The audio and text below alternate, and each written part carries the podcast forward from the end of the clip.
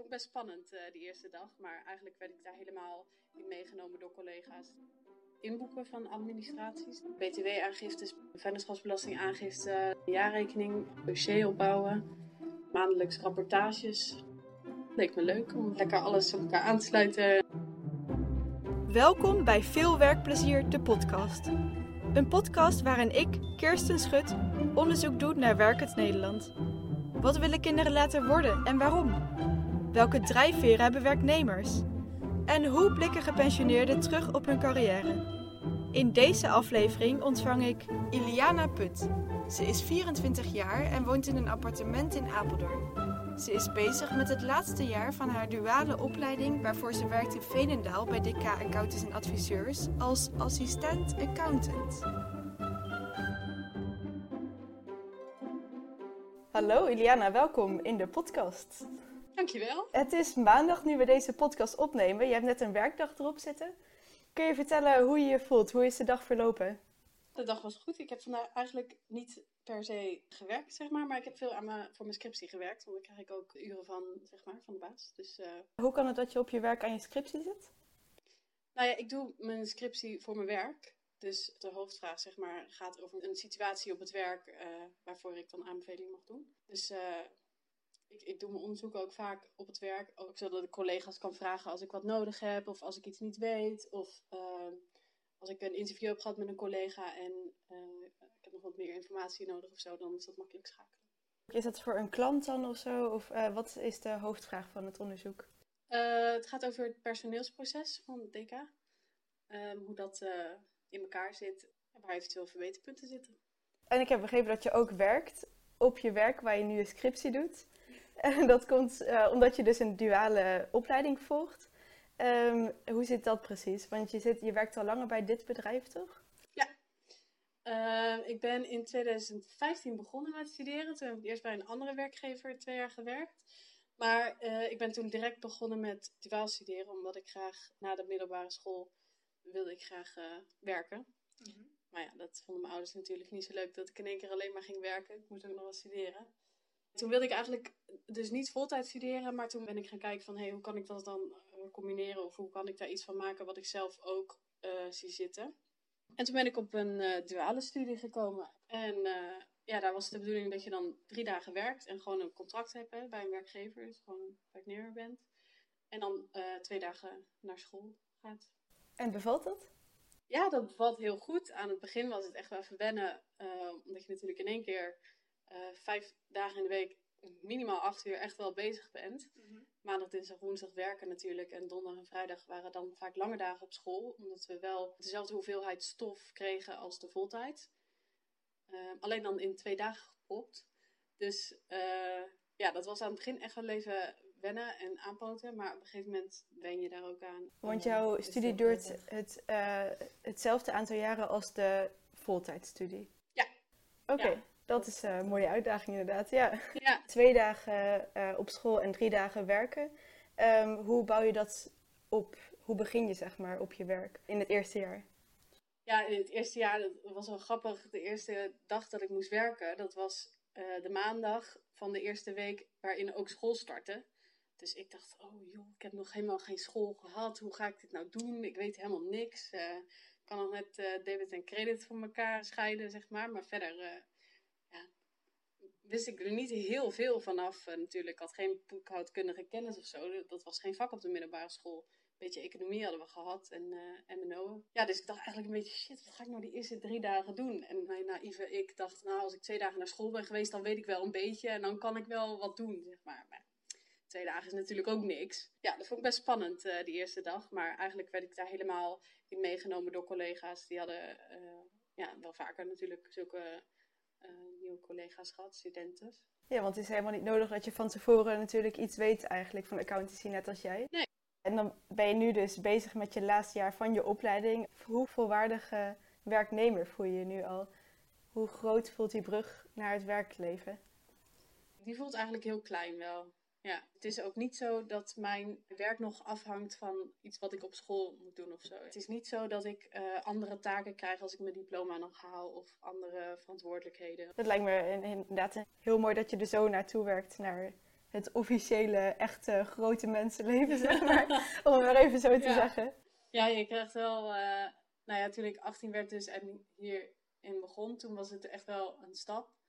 Nu voel ik me er denk ik wel eh, ja, in thuis en op mijn gemak. Maar wat Nee. heeft je van tevoren getriggerd om voor accountancy te kiezen? Ik wist eigenlijk niet zo heel goed wat ik wilde doen toen ik in het laatste jaar zat van de middelbare school. Dus ik heb toen een aantal studiekeuzetests gedaan en beroepskeuzetests. En eh, nou, een beetje omheen gekeken. Mijn moeder was tandartsassistente. Mijn vader die zat een beetje in het financiële. Dat leek me ook wel wat. Eh, ik was goed in wiskunde ook. Dat vond ik ook leuk. Dus een beetje die, die logica en die beta-vakken, zeg maar, dat, dat lag me wel. Dus een beetje op zoek gegaan. En eh, nou ja, met in mijn hoofd dat ik eh, ook wilde werken, zeg maar. Toen hierop uitgekomen en accountancy sloot daar gewoon goed bij aan. Het leek me leuk om lekker alles op elkaar aan te sluiten en lekker logisch eh, werk te moeten doen. Dat alles past en het is best wel objectief, denk ik ook. Ja, eh, gewoon lekker op feiten alles gebaseerd. Ja, precies. En nu zit je in het laatste jaar van je studie. En eh, hoe ziet je takenpakket er nu uit op werk? Ja, dat is wel een beetje eh, veranderd in de jaren. Je ontwikkelt jezelf natuurlijk, dus ook je takenpakket ontwikkelt zich daarmee. Ehm, ik ben begonnen met het inboeken van administraties, dus echt facturen, eh, een kostenplaats geven, zeg maar, btw eruit boeken, crediteuren, debiteuren aanmaken, betalingen afboeken op de bank. Ehm, dan op een gegeven moment komt daar btw-aangiftes bij, dan een keer een vennootschapsbelastingaangifte, dan ga je op een gegeven moment een keer een jaarrekening eh, proberen samen te stellen en een dossier opbouwen. En zo breidt je takenpakket zich steeds eh, meer uit, zeg maar. En nu maak ik voornamelijk jaarrekeningen. Fiscale aangiftes ook nog wel, dus VVB-aangiftes, IB-aangiftes van de DGA's waarvan ik de jaarrekening maak. Wat zijn de DGA's? Ja, ik wil zeggen. Eh, DGA's zijn eh, directeur groot aandeelhouders. Dus dat zijn de eigenaren van eh, de PV's waar ik jaarrekeningen voor maak. En die moeten ook inkomstenbelastingaangifte doen. En dat doen we dan vaak gecombineerd zeg maar met het jaarwerk van hun bedrijven. En ook maak ik eh, maandelijks rapportages voor klanten.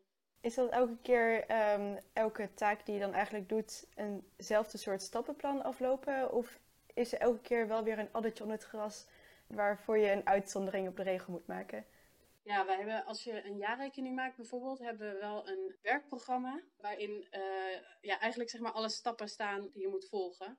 En dan ja, verschilt het natuurlijk per klant en per eh, jaarrekening welke eh, stappen je wel moet doen en welke je kan overslaan, omdat het niet van toepassing is op de klant. Ehm, dus grotendeels is het wel hetzelfde, maar toch is het altijd ook wel weer klantspecifiek. En eh, ja, afhankelijk van de wensen, dan wel de inhoud zeg maar, van de klant, van het bedrijf. Wie zijn de klanten dan? Klanten zijn bedrijven. Dus bijvoorbeeld de bakker op de hoek of de supermarkt of de kapper, zeg maar. Eh, maar ook vastgoedondernemers. Internationale bedrijven hebben we ook. Een heel breed eh, pakket hebben we denk ik wel. Best wel wat grote klanten dus eigenlijk eh, die bij jullie aangesloten zijn. Dat zal ook wel zorgen voor grote jaarrekeningen en echt grote getallen. Ja, Is dat niet eng ergens? ja weet je, is het eng? Is het eng? Nee, het is niet eng. Maar vaak besef ik niet eens wat ik aan het doen ben, zeg maar. Of dat, dat die cijfers echt op de bankrekening van iemand staan of zo. Het is voor mij gewoon een taak die ik moet doen. En ja, als ik klaar ben, dan is de taak gedaan, is de jaarrekening klaar. En soms dan denk ik een week later van, hm, wat is eigenlijk het vermogen van diegene? Dat, dat blijft dan helemaal niet hangen. Eh, nee, ik vind het niet eng. En het is ook niet eh, dat wij bijvoorbeeld geld overmaken voor een klant of zo. Dus we, we doen zelf niks met de cijfers in dat opzicht. Eh, we stellen het alleen samen. Dus we maken er alleen een mooi overzicht van, laat ik maar zeggen. Of een mooi overzicht, een benodigd overzicht. Dus fouten met overschrijvingen of zo, die kan je ook eigenlijk niet maken. Nee, dat gebeurt nee, toch niet? Nee. nee, en in het maken van de jaarrekeningen zorgen we ook altijd dat er veel eh, eh, controles zijn ingericht, zeg maar. Dus ehm, nou, als je wel bepaalde boekingen moet maken, wat dus nooit een overschrijving is van daadwerkelijk geld of zo. Dat je altijd een controle hebt van, hé, hey, mocht die boeking nou niet goed zijn, dat je het eigenlijk altijd wel ziet. Stel je dat allemaal alleen op of heb je een team achter je staan? We hebben een team eh, met z'n vijven, denk ik, eh, ongeveer. Het bestaat uit twee accountants, ehm, een relatiebeheerder slash planner slash manager, zeg maar. Iemand die alles een beetje overal overzicht over houdt. En dan eh, een assistent accountant en ik. Ik ben ook assistent accountant. Mhm. En we hebben trouwens sinds kort eh, nog een accountant. Maar die stelt ook nog wel eens jaarrekeningen samen. Best een klein team eigenlijk, toch? Of ja, ik heb eigenlijk geen idee hoeveel klanten er in een jaar bij jullie komen. Maar het lijkt me dat jullie behoorlijk wat werk hebben dan met z'n zessen. Ja, maar wij zitten bijvoorbeeld op de vestiging dan in eh Veenendaal, de, de hoofdvestiging. En eh, daarin zijn wij één klein team van de meerdere, zeg maar. En dan hebben we ook nog allerlei andere vestigingen. Gewoon, ik zou niet eens weten hoeveel klanten wij jaarlijks bedienen. Heb je nog een leuke anekdote? Eh, na een dag werken, ik werk dus in eh Veenendaal. Ik woon in Apeldoorn. Dus dat is nou 40 minuten, drie kwartier eh, rijden ongeveer. S ochtends eh, heen en eh, s s'avonds terug. En eigenlijk eh, veel mensen denken van joh, dat is toch best een end. eh moet je niet wat dichter bij huis werken. En misschien dat ik dat in de toekomst eh, wel eens zou willen. Als je een keer een gezinnetje krijgt of zo. eh, dat je dan toch wat dichter bij huis wil werken. Maar voor nu vind ik het eigenlijk toch wel heel prettig. Ik rij ook eh, vaak binnendoor dan, met name op de terugweg. En dan kan ik toch even lekker tot rust komen. En dan heb ik even de tijd om mijn werk los te laten. En als ik dan thuis kom, dan kan ik lekker ontspannen aan mijn avond beginnen. Nou, dus nu op naar een goede nachtrust en dan morgenochtend weer lekker fris in de auto langzaam wakker worden en dan eh, beginnen. Ja, dan eh, Wens ik je alvast een fijne werkdag morgen. Dankjewel voor de opname, Eliane. graag gedaan. Ik vond het heel leuk. Dat was Iliana Put over haar werk slash opleiding als assistent accountant. Volgende week weer een nieuwe aflevering met Adriaan Teunissen over zijn werk als dominee.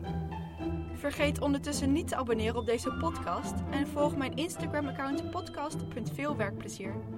En denk je nou, ik wil mijn werkplezier ook delen via deze podcast? Stuur dan een e-mail naar podcast.veelwerkplezier@gmail.com. Leuk dat je luisterde en voor deze week veel werkplezier.